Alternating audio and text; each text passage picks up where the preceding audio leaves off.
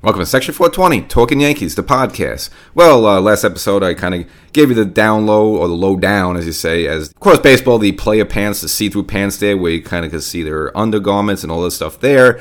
Well, got another thing that you might have noticed, again, if watching some of these Yankee games early, is the Soto shuffle, the infamous Soto shuffle that Juan Soto, pretty much, you know, after every pitch, he kind of just shakes his leg, wiggles his hips sort of left and right there. And it's just one of those things uh, that sometimes arcs a few pitches. And, you know, you may recall, there was a little issue when Stroman was pitching, I believe, with the Cubs and you know, when you after striking out Soto, kind of did a similar thing on the mound. And this is kind of one of the things you have to watch out with Stroman, uh, just with his uh, little antics and little you know high energy there. But nevertheless, uh, we'll get into the Soto shuffle there. If you're kind of new to that, and you know, Yankee fans might, you know, you see highlights of Juan Soto, but if you've never watch you know any of his, his games or just pay attention too closely, he does uh, do the Soto shuffle, and he said he will be bringing the Soto shuffle to the Bronx. So we'll get into that. But before we get started, make sure you subscribe to this podcast. So if you want to get cool little stories like this and updates and things maybe just didn't realize you're too busy in your life, uh, make sure to subscribe to this podcast in Section 420 Talking Yankees. Also available on YouTube. Uh, episodes updated there as well. So get all the stuff. Subscribe on YouTube and wherever you're listening to your favorite podcast. Subscribe. Look for Section 420 Talking Yankees, the podcast, and subscribe there as well. So spring training off to a pretty good start for the Yankees. I mean, you don't really look at the records there, but just want to see how the players are doing as well as you know how the players are not getting hurt. So so far so good on that end there. Um, obviously the Yankees first game there, you know, putting up 22 points like a football game there.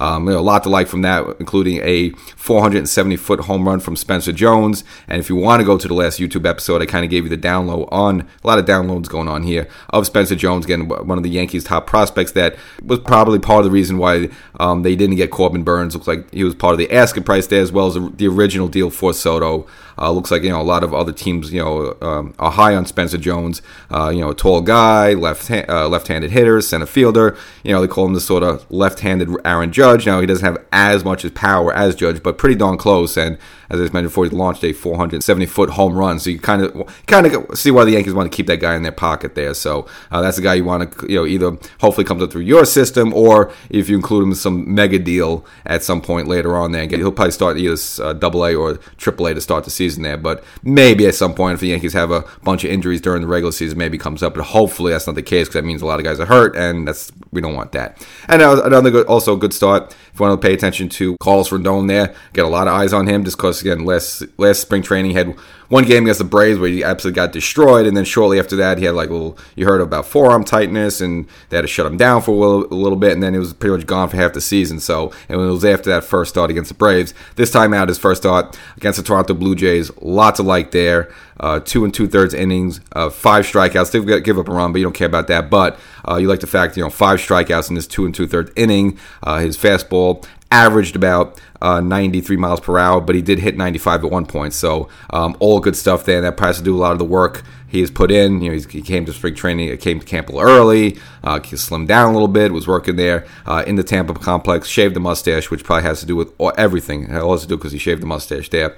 Uh, so good stuff by him. But the man of the hour, of course, Juan Soto, in an interview with the um, New York Post, said, um, yes, he will be bringing his infamous Soto shuffle to the Bronx. And, and, you know, he sits there in the, in the batter's box and he mentioned it's something he's picked up when he was in low A ball in the minors there. Just, you know, after every pitch, he kind of just shuffles a little bit back and forth there. It's just kind of a thing, a little bit of a tick for him, you know, whatever, for a timing thing. Uh, sometimes it, it, seems to irk some other pitches. Some people don't care. Uh, but he said he will be continuing to do that as well. He will be doing some bat flips uh, once he launches a juicy home run there. And he hit his first one in the Yankee uniform. And interesting enough, went opposite field. And true to his word, you know, if you remember the Soto press conference when he went in his, his original Zoom meeting there, he did mention that no, he's not going to be tempted by the short porch in right field Yankee Stadium. He's going to do what he's always done, and that's be, you know, go opposite field, go left field there. So true to his word, hit a mammoth home run in the second spring training game there against the Blue Jays there. So, you know, getting off the home run schneid there. Um, and so again, he said even though he's going to come to Yankee Stadium, he's not going to be tempted by the porch. Um, now they did looked at his 35 home runs last season, again mainly hit, hitting in Petco Park.